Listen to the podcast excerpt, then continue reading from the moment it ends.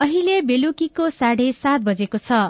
सामुदायिक सूचना नेटवर्क सीआईएनबाट अब प्रसारण हुँदैछ साझा खबर।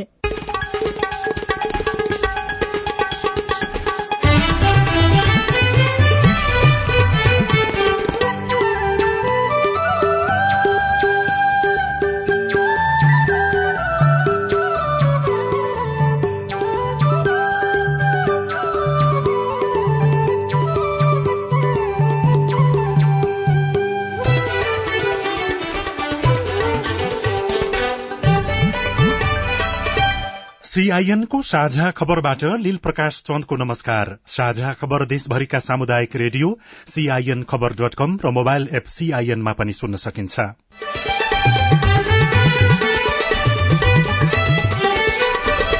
आगामी चुनाव बारे प्रधानमन्त्री सहित तीन दलका नेताबीच छलफल कांग्रेसले नमाने एमालेसँग पनि तालमेल हुन सक्ने प्रचण्डको टिप्पणी एकीकृत समाजवादीले सरकारबाट तत्काल मन्त्री फिर्ता नबोलाउने। अहिले त्यस्तो कुरा केही पनि छैन। यहाँ निर्वाचन अगाडि यतातिर हाम्रो कतै ध्यान गएको पनि छैन। स्थानीय तहको निर्वाचन आचार संहिता राजपत्रमा प्रकाशित। चुनावमा खटिनेहरूको बीस लाख रूपियाँको बीमा गर्ने सहमति। त्रिहत्तर साना दललाई जिल्ला संगठन संरचनाको विवरण पठाउन आयोगको पत्राचार। त्रिहत्तर राजनीतिक दललाई राजनीतिक दल सम्बन्धी ऐन दुई हजार त्रिहत्तरको दफा सन्ताउन्न बमोजिम जिल्ला स्तरको संगठन संरचना जिल्ला समितिको विवरण अठहत्तर चैत्र छ गतेभित्र पेश गर्न पत्राचार गरिएको छ। मिथिला माध्यमिकी परिकरमा जनकपुर पुग्यो। व्यवस्थापनमा भने समस्या पहाड़ी भूभागमा आज होली मनाइयो। कोरोना संक्रमण घटेपछि व्यापार व्यवसाय भने फस्टाउँदै पचास साठी किलो पहिला बिगिन्थ्यो अहिले सय किलो यसपालि बिग्यो। दुई वर्ष कोविड कालको भन्दा अहिले धेरै छ। र अठार वर्ष मुनिकाको महिला साप च्याम्पियनशीप फुटबलमा नेपाल अनि बंगलादेश बीचको खेल शुरू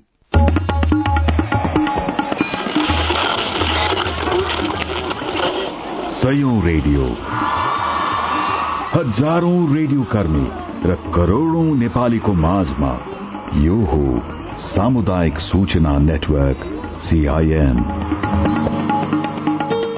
नयाँ संविधान निर्माणमा राजनैतिक दलहरूको भूमिका महत्वपूर्ण थियो। तेत्तीस प्रतिशत महिला सहभागिता सुनिश्चित गर्ने संविधानमा लेख्न सहमत भएका उनीहरू आफ्नो पार्टीको जिल्लादेखि केन्द्रसम्ममा भने कार्यान्वयन गर्न इच्छुक देखिँदैनन्।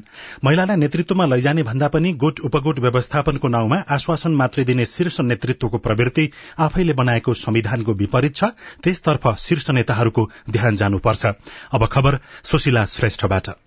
स्थानीय तहको चुनाव आउन सन्ताउन्न दिन मात्र बाँकी रहँदा निर्वाचन आयोगले तयारीलाई तीव्रता दिएको छ। निर्वाचनका लागि आवश्यक सामग्री जुटाउनेदेखि नियम बनाउने सम्मको काम भइरहेको आयोगले जनाएको छ। त्यस क्रममा आगामी स्थानीय तहको चुनावका लागि आचार संहिता आज राजपत्रमा प्रकाशित भएको र त्रिहत्तर साना दललाई चुनाव चिन्हका लागि उनीहरूको जिल्ला संगठन संरचना माग गरिएको आयोगका प्रवक्ता शालिग्राम शर्मा पौडेलले जानकारी दिनुभयो। आयोगबाट स्वीकृत भएको निर्वाचन आचार संहिता दुई हजार अठहत्तर आज मिति अठहत्तर चैत्र तीन गते नेपाल राजपत्रमा प्रकाशन भइसकेको छ। आयोगले तोकेको मितिदेखि उक्त आचार संहिता लागू हुनेछ। निर्वाचनमा भाग लिन आयोगमा दर्ता भएका राष्ट्रिय मान्यता प्राप्त बाहेकका त्रिहत्तर राजनीतिक दललाई राजनीतिक दल सम्बन्धी ऐन दुई हजार त्रिहत्तरको दफा सन्ताउन्न बमोजिम जिल्ला स्तरको संगठन संरचना जिल्ला समितिको विवरण अठहत्तर चैत्र छ गतेभित्र पेश गर्न पत्राचार गरिएको छ। आयोगले चुनावमा खटिने कर्मचारीको बीस लाख रूपियाँको सामूहिक दुर्घटना बीमा गर्ने सहमति बीमा संस्थानसँग गरेको छ। निर्वाचन आचार संहितामा स्थानीय प्रशासनको अनुमति नलिई सार्वजनिक स्थलमा कुनै किसिमको जुलुस आमसभा कोणसभा बैठक एवं भेला गर्न नपाइने उल्लेख छ।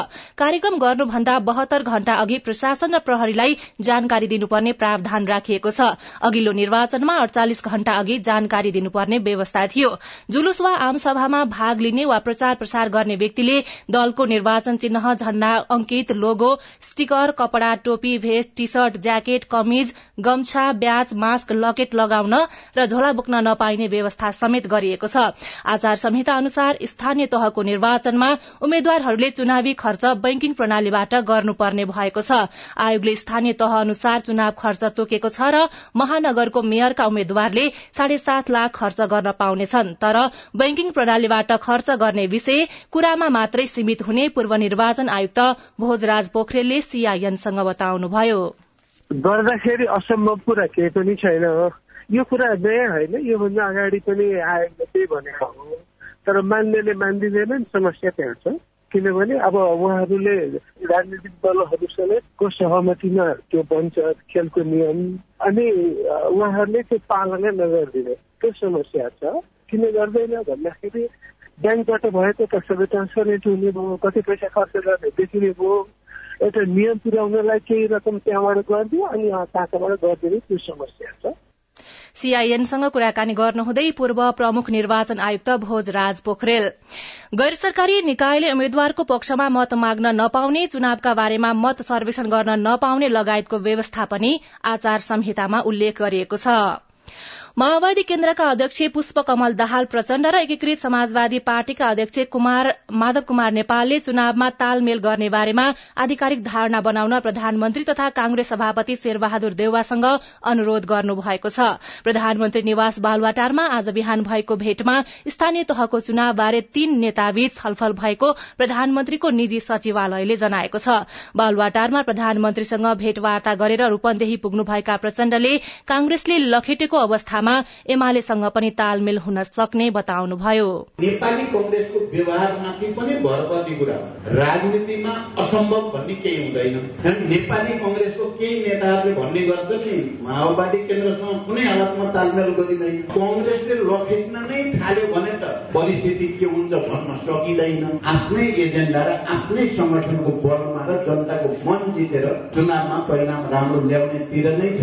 साथसाथै यो गठबन्धन बचाउनेतिर पनि हाम्रो त्यत्तिकै ध्यान नेकपा एकीकृत समाजवादी पार्टीले सरकारबाट तत्काल मन्त्री फिर्ता नबोलाउने बताएको छ। अहिले स्थानीय तहको चुनावको तयारीमा जुट्नुपर्ने भएकाले तत्काल सरकारबाट मन्त्री फिर्ता बोलाउने बारेमा पार्टीभित्र कुनै छलफल नै नभएको प्रचार विभाग प्रमुख जगन्नाथ खतिवड़ाले सीआईएनसँग बताउनुभयो। उहाँका अनुसार आज बसेको सचिवालय बैठकले स्थानीय तहको निर्वाचन अभियानका लागि सातवटा प्रदेशमा खटिने नेताको भने टुंगो लगाएको छ। आजको बैठकको निर्णयबारे जानकारी दिनुहुँदै उहाँले भन्नुभयो आजको बैठकले जम्मा दुईटा निर्णय गरेको छ। एउटा हामीले हाम्रो पार्टीको चुनावी नारा बनाएका छौँ जनतामा जाउँ एकीकृत समाजवादीलाई जिताउँ। अर्को हामीले निर्णय गरेका छौँ देशैभरि हाम्रा पार्टीको स्थिति कामको ढाँचा संगठनको अवस्था र हाम्रो शक्ति सन्तुलनको सबै अवस्था बुझ्नको निम्ति केन्द्रबाट कामको अनुगमन गर्ने गरी सातजनालाई जिम्मा लगाएका छौँ। प्रत्येक प्रदेशमा एकजना। उहाँहरूले आफ्नो कार्यक्षेत्रमा गएर पार्टीको त्यहाँको अवस्था काम गर्ने ढाँचा शैली त्यसमा अहिलेसम्म प्राप्त परिणाम र अब हुन सक्ने सम्भावनाको बारेमा अध्ययन गर्नुहुनेछ। उहाँका अनुसार प्रदेश एकमा उपाध्यक्ष प्रमेश हमाल मध्य प्रदेशमा उपमहासचिव जगन्नाथ खतिवड़ा बागमतीमा उपमहासचिव गंगालाल तुलाधर गण्डकीमा उपाध्यक्ष जयन्ती राई लुम्बिनीमा उपमहासचिव विजय पौडेल कर्णालीमा महासचिव बेदुराम भूषाल र सुदूरपश्चिममा स्थायी समिति सदस्य रामचन्द्र झालाई खटाउने निर्णय भएको छ। फागुन शुक्ल पूर्णिमाका दिन मनाइने फागु पूर्णिमा अर्थात होली पर्व आज हिमाली एवं पहाड़ी जिल्लामा हर्षोल्लासका साथ मनाइएको छ। अघिल्ला वर्षहरूमा कोरोनाका कारण खुलेर होली मनाउन नपाएकाहरूले पनि यस वर्ष एक आपसमा रंग दलेर खुशी साटासाट गर्दै मनाएका छन्। ललितपुरको पाटनमा भेटिएका बालबालिका रंग र लोला खेल्दै रमाइरहेका छन्। उनीहरूसँग पिचकारी पनि छ।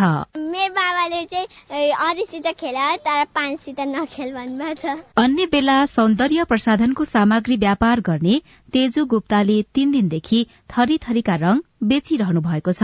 कोरोनाका कारण विगतका वर्षहरूमा रंगको व्यापार खस्किएको भए पनि यसपालि राम्रो छ।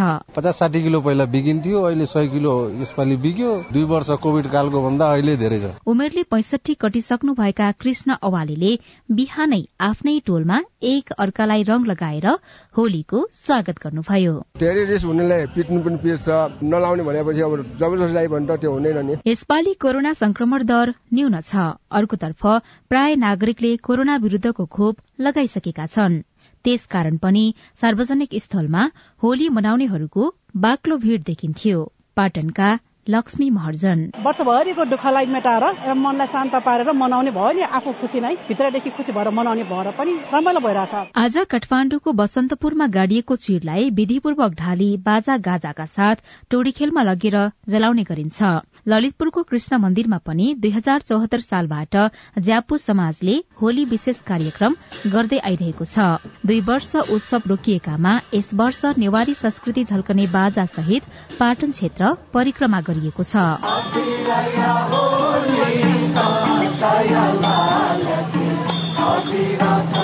यसपालि हामी एकदम भव्य सभ्यका साथ र अनुशासित ढंगले होली पर्व मनाउन गइरहेका छौं। केही वर्ष अघिसम्म फाल्गुन शुक्ल अष्टमीदेखि नै लोला हान्ने प्रवृत्ति भए पनि पछिल्लो समय होली पर्व सभ्य बन्दै गएको छ।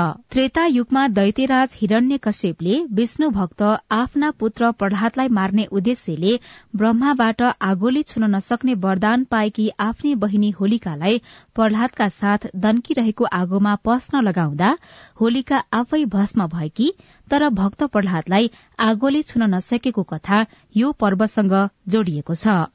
उषा तामाङ सीआईएन काठमाडौँ। नेपालमा थप सत्ताइस जनामा कोरोना भाइरसको संक्रमण पुष्टि भएको छ। गत चौविस घण्टामा पीसीआर र एन्टिजेन गरी चार हजार सात सय सड़चालिस जनाको नमूना परीक्षण गर्दा सत्ताइस जनामा संक्रमण पुष्टि भएको स्वास्थ्य तथा जनसंख्या मन्त्रालयले जनाएको छ। यो परीक्षण गरिएका मध्ये शून्य दशमलव छप्पन्न प्रतिशत मात्रै हो। यसैबीच चौविस घण्टामा एक लाख पैंतालिस हजार नौ सय चौरासी जनाले कोरोना विरूद्धको खोप लगाएको मन्त्रालयले जनाएको छ। साझा खबरमा विदेशको खबर संयुक्त राष्ट्र संघको अन्तर्राष्ट्रिय न्यायालय आईसीजेले युक्रेनमाथिको आक्रमण तत्काल रोक्न रूसलाई आदेश दिएको छ। आईसीजेका पन्ध्र जना मध्ये तेह्र जना न्यायाधीशले युक्रेनमा चौध फेब्रुअरीदेखि भइरहेको सैन्य कार्यवाही रोक्न भनेको अन्तर्राष्ट्रिय संचार माध्यमले जनाएका छन्। रूसी र चिनिया न्यायाधीशहरूले भने आदेशको विपक्षमा मतदान गरेका छन्। युद्धका लागि रूसी प्रशासन क्रेमेनिलको औचित्यलाई समर्थन गर्ने कुनै प्रमाण नदेखेको आईसीजेले जनाएको छ। साझा खबरमा खेल खबर साफ अठार वर्ष मुनिको महिला च्याम्पियनशीप फुटबलमा नेपालले अहिले बंगलादेशसँग खेलिरहेको छ। भारतको जमशेदहपुरमा भइरहेको खेलमा यो खबर तयार पार्दासम्म बंगलादेशले एक गोल अघि सारेको छ। पहिलो खेलमा नेपाल आयोजक भारतसँग सात शून्य गोलले पराजित भएको थियो। डबल राउण्ड रोबिनको आधारमा हुने च्याम्पियनशीपमा नेपाल भारत र बंगलादेशको सहभागिता रहेको छ।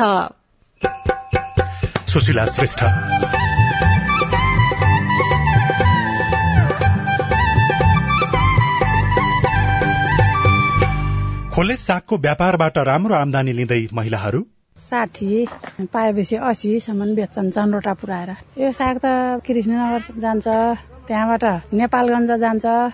लगानी थोरै तर मेहनत धेरै। रिपोर्ट संवाद श्रृंखला हेलो सांसद लगायतका विशेष सामग्री बाँकी छन्। सीआईएनको साझा खबर सुन्दै गर्नुहोला।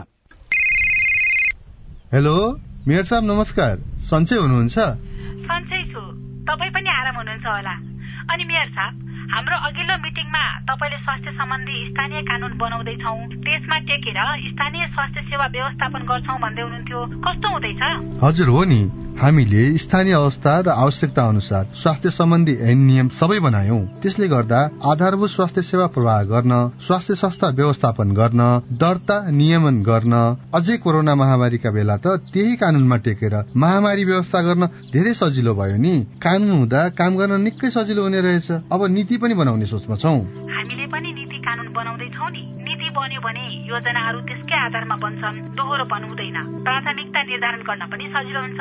अनि अर्को कुरा हाम्रो नगरपालिकामा पनि निजी स्वास्थ्य संस्थाको दर्ता इजाजत गर्न सेवाको प्रभावकारी व्यवस्थापन गर्न कानून नहुँदा धेरै समस्या भएपछि यसै पटक हामीले विज्ञहरूको सहयोगमा ऐन नियमावली तर्जुमा गर्दैछौ। जे होस् तपाईँको अनुभवले हामीलाई झनै उत्साहित बनाएको छ। हो त स्थानीय नीति बन्यो भने योजना र बजेट तर्जुमा गर्दा पनि सजिलो हुन्छ। कानूनले निर्णय गर्न सजिलो। जे होस् अब तपाईँ हाम्रो नगरपालिकामा पहिला जस्तो समस्या पर्दैन। स्थानीय अवस्था र आवश्यकता अनुसार स्वास्थ्य नीति र कानून बनाई स्थानीय तहमा स्वास्थ्य सेवा व्यवस्थापन गरौं। अस्ट्रेलियन सरकारको सहयोगमा द एसिया फाउन्डेशनले सञ्चालन गरेको स्थानीय सरकार सबलीकरण कार्यक्रम र अकोरा सामाजिक रूपान्तरणका लागि यो हो सामुदायिक सूचना नेटवर्क सीआईएन तपाई सामुदायिक सूचना नेटवर्क सीआईएनले तयार पारेको साझा खबर सुन्दै हुनुहुन्छ। मिथिलाको महाकुम्भ मानिएको मिथिला माध्यमिकी परिकरमा जनकपुर पुगेको छ। भगवान राम र सीताको डोलासहित निस्केको मिथिला माध्यमिकी परिकरमा आज चौधौं दिनमा जनकपुर धाम पुगेको हो। परिक्रमामा सहभागी यात्रीहरूले नेपालका एक सय सात एवं भारतको छब्बीस गरी एक सय तेत्तीस किलोमिटर भूमिको पैदल यात्रा तय गर्ने गर्छन्। नेपाल र भारत दुवै मुलुकको धार्मिक सांस्कृतिक एवं पारम्परिक सद्भावको प्रतीक बनेको परिक्रमा परिक्रमाको धार्मिक महत्व बढ़दै गएको भए पनि यात्रा व्यवस्थापनमा सरकारको चासो नपुगेको मिथिला संस्कृतिका जानकार डाक्टर राजेन्द्र विमलले सीआईएनसँग बताउनुभयो। त्यो धार्मिक दृष्टिले यसको महत्व छँदैछ अर्कोतिर चाहिँ राष्ट्रको अर्थतन्त्रको दृष्टिले पनि धेरै महत्व छ। किनभनेदेखि भारतवर्षका पनि लखौँ तीर्थालुहरूले यसमा सामेल हुने गर्दछन्। त्यसले गर्दाखेरि अलिकति त्यो हाम्रो अर्थतन्त्रलाई पनि टेवा पुग्छ। र पछिल्लो समयमा पनि महत्व यसको बढ्दै गएको छ र तर दुर्भाग्यको कुरो के छ भनेदेखि यसमा जति व्यवस्थापन हुनुपर्ने हो हामीले व्यवस्थापन गर्न सकेका रहेनछौँ जस्तै स्वास्थ्य शिविरहरूको भोजनालयहरूको त्यो चाहिँ व्यवस्था ठाउँ ठाउँमा पेयजल जलको व्यवस्था त्यो धुलै धुलो छ सुरक्षा त्यो चाहिँ सुनियो तीर्थालुमा चाहिँ धेरै मर्छन् पनि। त्यसमा यदि सुरक्षाको प्रबन्ध भइदिएको भए स्वास्थ्य उपचारको प्रबन्ध भइदिएको भए उनको ज्यानलाई जोगाउन सकिन्थ्यो। परिक्रमामा सहभागीहरू जनकपुरको अन्तर्गृह परिक्रमा पूरा गरेर घर फर्कने परम्परा रहिआएको छ। दाङको घोराईमा खोलामा पाइने खोले अर्थात सिम साग स्थानीय किसानका लागि आमदानीको राम्रो स्रोत बनेको छ। गाउँदेखि शहर बजारसम्म खोले सागको माग बढ़न थालेपछि खोला छेउका स्थानीय महिलाले खोले साग रोप्ने र बिक्री गरेर आमदानी गर्ने क्रम पनि बढ़ेको छ। घोराईका कटुवा खोला सिस्ने खोला सेवार खोलासँगै दाङका विभिन्न खोलाहरूमा अहिले खोले सागको उत्पादन भइरहेको छ। सिम साग पालुङ्गे साग जस्ता नामले पनि चिनिने खोले सागको बजार माग पनि राम्रो छ। केही वर्ष पहिले खोलामा आफै फल्ने र बर्खामा भेलसँगै बगेर जाने खोले सागलाई महिलाहरूले व्यवस्थित तरिकाले उत्पादन गर्दै आमदानीको स्रोत बनाएका छन्। घोराईको कटुवा खोलामा खोले साग रोपेर बिक्री गर्दै आउनुभएका खिमा गर्छौँ शनिबार शनिबार खेतीपाती खेती गर्छौँ खोले सागको। खोलाबाट अनि खोलामा खोले साग रोपेर बेच्ने बेला अब बिस रुपियाँ मुठा पच्चिस रुपियाँ मुठा बेच्छौँ उनीहरूले त बेच्छन् सत्तर साठी पाएपछि असीसम्म बेच्छन् चन्द्रोटा पुऱ्याएर। यो साग त कृष्णनगर जान्छ त्यहाँबाट नेपालगञ्ज जान्छ। खोले सागमा कुनै पनि रासायनिक मल र विषादीको प्रयोग हुँदैन। अर्ग्यानिक र स्वास्थ्यका हिसाबले राम्रो भएकाले व्यापार पनि राम्रो छ। सोही कारण स्थानीयले व्यावसायिक रूपमै यसको खेती गर्न थालेका छन्। खोले साग बेचेरै सिजनको तीस हजारसम्म आमदानी हुने बताउनुहुन्छ स्थानीय सुशीला नेपाली। लगानीमा खोले साग रोपेर चार पाँच सयको खरतेर रोपेर अहिले चाहिँ मैले पाँच हजारको जतिको बेचे घर खर्चलाई चाहिँ काम दिन्छ। अब तिन लट जति बेच्छु एक लटमा पाँच पाँच हजारको। उपभोक्ता साग किन्न आफै खोलासम्म पुग्ने गर्छन् भने कतिपय किसान साग बोकेर बजार पनि पुग्छन्। खोलामा किन्न पुग्नेहरूलाई पच्चिसदेखि तीस रुपियाँ प्रति मुठामा बिक्री गरिन्छ भने बजारमा मुठाको साठी रुपियाँसम्म पर्छ। साग उत्पादनका लागि सङ्लो पानी चाहिन्छ। मंगिर महिनादेखि चैत महिनासम्म खोलामा पाइने सिम सागको खेती र व्यापार गर्दै आउनुभएका अर्का किसान सुशीला गुरूङ। ठाउँ बनाएर रोप्ने दुःख गर्नु पर्छ धेरै दुःख गर्नु पर्छ फोहोरहरू फाल्ने पानी लगाउने बिहान बेलुका हेर्नु पर्यो। अरू भन्दा खोलामा दुःख हुन्छ। अहिले घोराहीका खोलामा उत्पादन भएका साग किन्नका लागि छिमेकी पालिका लमहीदेखि लिएर कृष्णनगर नेपालगंज सिसनियासम्मका मानिसहरू आउने गरेका छन्। थोरै विवेक लगाउने र मिहिनेत गर्ने हो भने कमाउनका लागि खासै समस्या नहुने स्थानीय महिलाहरू बताउँछन्। Chandra Prakash Nepali CIN radio Madhyapaschim Dang. अभिनेता पल शाह विरूद्ध नवलपुर नवलपरासी पूर्व जिल्ला अदालतमा बलात्कार मुद्दामा अभियोग पत्र दायर भएको छ। सोह्र वर्षीय एक किशोरीले दिएको जाहेरीका आधारमा आज सरकारी वकिलको कार्यालयले शाह विरूद्ध अभियोग पत्र दायर गरेको हो। जिल्ला सरकारी वकिल कार्यालयका सहायक जिल्ला न्यायाधिवक्ता डाल बहादुर नेपालीका अनुसार शाहले मुलुकी अपराध संहिता दुई हजार चौहत्तरको दफा दुई सय उन्नाइसको एक र दुई अनुसारको कसुर गरेको दावी गर्दै मुद्दा दायर गरिएको हो। साझा खबरमा अब हेलो सीआईएन सजना तिमल सिन्हाबाट। जिल्लाको सल्लिसको नगरपालिका पाँच छेटकलाबाट मनोज बोल्दैछु मेरो जिज्ञासा के छ भने कक्षा बाह्रको परीक्षा फर्म ठेकेकाले भर्न पाइन्छ कि पाइँदैन। जवाफ दिँदै हुनुहुन्छ कक्षा बाह्रको परीक्षा नियन्त्रक कृष्ण शर्मा। बोर्डको वेबसाइट हेर्दै गर्नु होला। यो हप्ताभित्र निर्णय हुन्छ भनेर हजुरले भनिदिनु पर्यो नमस्कार मेरो नाम प्रकाश अदो थापा। म जाजरकोट जिल्ला छेरागाड नगरपालिका वडा नम्बर तिनको हो। मेरो बाह्रको सर्टिफिकेट बिग्रेको छ। मेरो बाह्रको सर्टिफिकेटमा मेरो ब्याकको इक्जाम थियो। मैले ब्याकको इक्जाम दिँदाखेरि त्यसमा चाहिँ रजिस्ट्रेसन फर्म चाहिँ गलत भइरहेछ त्यो रजिस्ट्रेसन फर्मको लागि मैले के गर्नुपर्छ त्यो सचिन्छ कि सचिँदैन अर्को नामदेखि आएको छ। त्यसको लागि मैले के गर्नुपर्छ? तपाईँको प्रश्न पनि हामीले परीक्षा नियन्त्रक शर्मालाई नै सुनाएका छौं। तपाईँका सम्पूर्ण डकुमेन्टहरू प्रवेश पत्र रजिस्ट्रेसनको कार्ड अनि एसीको सबै लिएर तपाईँको सम्बन्धित प्रदेश कुन कार्यालय हो त्यहाँ गएर सम्पर्क गर्नु पर्यो। नमस्कार म रूपन्देही भैरवबाट रामसुन्दर थारू। अनि मैले एकजना विवाहित महिलासँग विवाह गरेको र मेरो अहिले नवविवाहित श्रीमतीको नागरिकता उहाँको पुरानो श्रीमानको नामबाट बनेको हुँदा त्यो नागरिकता बदल गरी मेरो नामबाट नागरिकता निकाल्नको लागि के गर्नु पर्दछ कृपया मलाई सहयोग गरिदिनुहोला। धन्यवाद। तपाईँको जिज्ञासा मेटाउँदै हुनुहुन्छ रूपन्देहीको सहायक प्रमुख जिल्ला अधिकारी कमल प्रसाद पाण्डे। कुनै अर्को विवाहित महिलाले पतिको नाम थर राखेर नागरिकता पहिला निकालिसकेका छ र पुनः अर्को बिहे गरेका छ भने पहिलाको पतिसँगको चाहिँ नि सम्बन्ध विच्छेद भएको चाहिँ नि कागज अदालतबाट भएको फैसला र नयाँ पतिसँगको चाहिँ बिहा दर्ता भए भइसके पछाडि नयाँ प्रतिलिपि चाहिँ नयाँ पतिको नाम थर कायम गरेर जारी हुन्छ। तपाई जुनसुकै बेला हाम्रो टेलिफोन नम्बर शून्य एक बान्न साठी छ चार छमा फोन गरेर आफ्नो प्रश्न समस्या जिज्ञासा र गुनासा रेकर्ड गर्न सक्नुहुनेछ। तपाई सामुदायिक सूचना नेटवर्क सीआईएनले काठमाण्डुमा तयार पारेको साझा खबर सुन्दै हुनुहुन्छ। विकास निर्माणको प्रतिबद्धता पूरा नभएकोमा मतदातामा आक्रोश? गरिन्छ या गरिँदैन सामान्य कामहरू मात्रै देखाएर फेरि चुनावमा आउने हो। अहिले सरकारले काटेका चौध सय सड़क अन्तर्गत त्यो सड़क पनि परेका कारणले त्यो चाहिँ अहिले बजेट कटौती भएको छ। रातो किताबबाट हटेको छ भन्ने बुझ्नुहोस्। बाचा पूरा नहुनुको कारण सरकार परिवर्तन ठान्दै सांसद संवाद श्रृंखला हेलो सांसद बाँकी नै छ। सीआईएनको साझा खबर सुन्दै गर्नुहोला। अब सबैको मुहारमा खुसी छाउने भयो। किनकि सस्तोमा राम्रो इन्टरनेटको सुविधा लिएर आयो।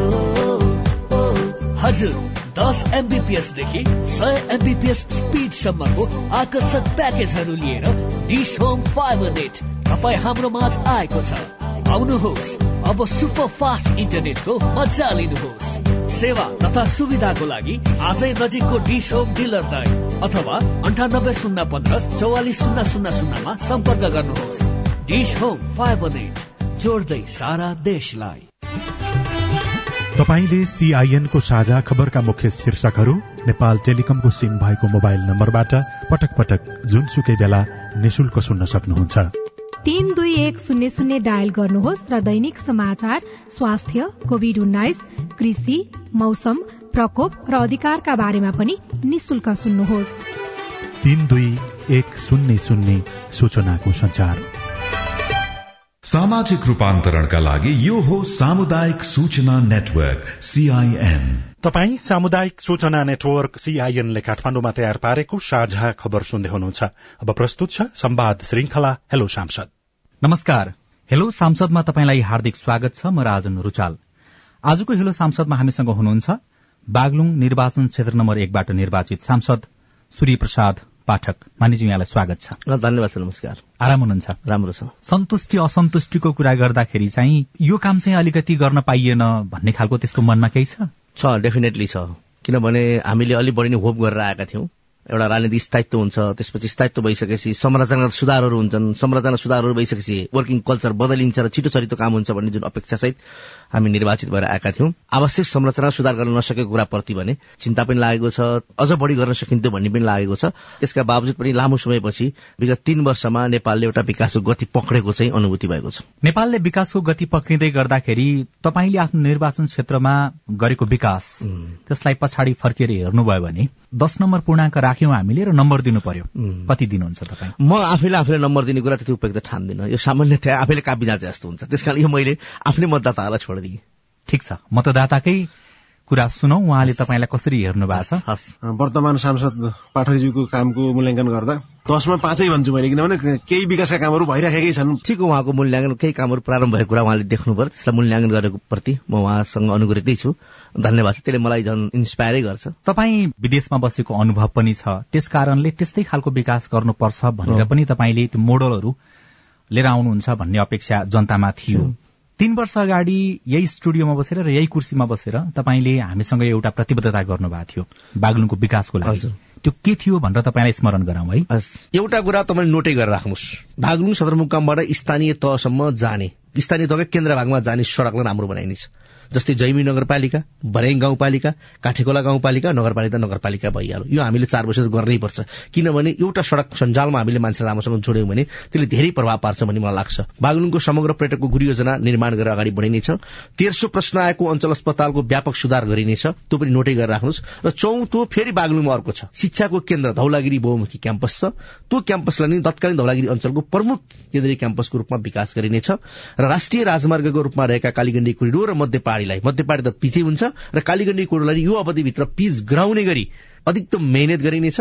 यदि त्यसमा अलिकति एक डेढ वर्ष तलमाथि भयो भने तपाईँले कन्सिडर गर्नुपर्छ अरू कुरा तपाईँ नोटै गरेर राख्नुहोस् आवाज तपाईँकै हो? प्रतिबद्धता पनि तपाईँकै हो? एकदमै राम्रो काम। नोट गर्नुहोस् भन्नुभएको थियो। नोट होइन हामीले अडियो सुरक्षित राखेका एकदम राम्रो गर्नु तपाईँको आवाज नै लोकतन्त्रमा तपाईँले गर्नै पर्ने काम गर्नु हामीलाई जनताप्रति काउन्टेबल बनाउने सबभन्दा महत्वपूर्ण औजार हो। तपाईँलाई धन्यवाद छ।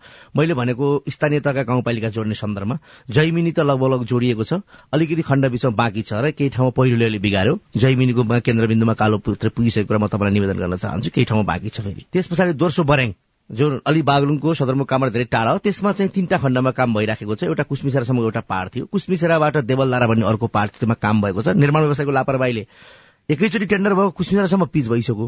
एउटा ठेकदार लिएको सरङ्गीसम्म भनौँ। तर अर्को त्यही बेलामा लिएको अर्को निर्माण व्यवसायले लिएको बाटो चाहिँ अलि अल्पत्र जस्तो परेको छ। त्यो हामीले कच्चा राखेको छौँ। त्यो पनि पैसा स्वीकृत भएर सबै काम भएर प्रदेश सरकारले गरिराखेकै छ। र अर्को देवलदाराबाट बरेङ सदरमुकाम जोड्ने बाटो अहिले कालोपत्री हुँदैछ त्यहाँ काम हुँदैछ। त्यस कारणले स्थानीय तह जोड्ने कामहरू लगभग अगाडि बढेका छन्। त्यसमा चाहिँ त्यही नै दोस्रो तपाईँले मलाई सुनाउनु अस्पताल रिफर सेन्टर थियो।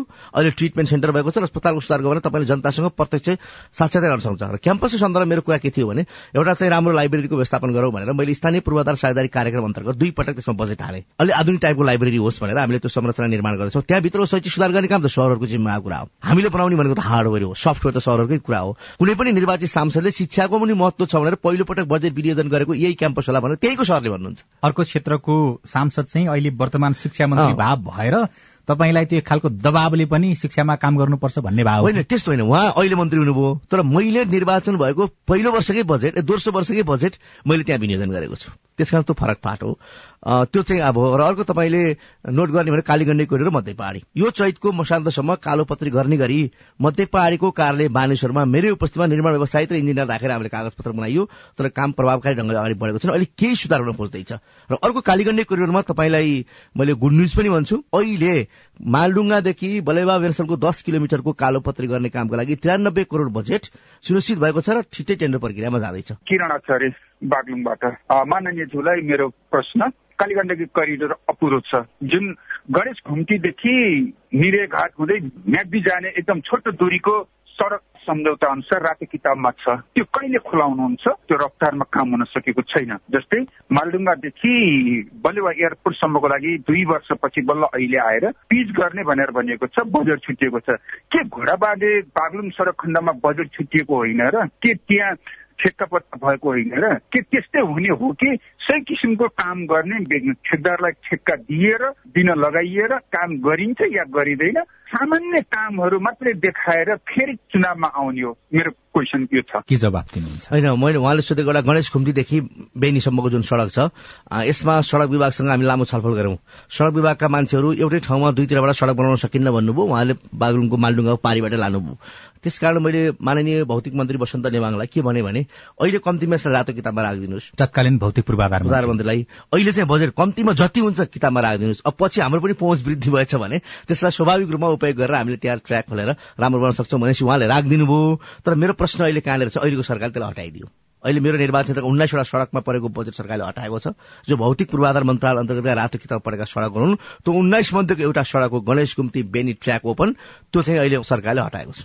तपाईँको पार्टी सरकारमा हुँदा चाहिँ कति प्रगति भएको थियो त? मलाई लाग्छ त्यो मैले अन्तिम वर्ष मात्रै हाल्न सफल भएको किताबमा। पहिलो वर्ष दोस्रो वर्ष प्रयास गरियो हाल्न सकिएन। सड़क विभागसँग विवाद भयो त्यहाँको कताबाट लाने भन्ने सन्दर्भमा।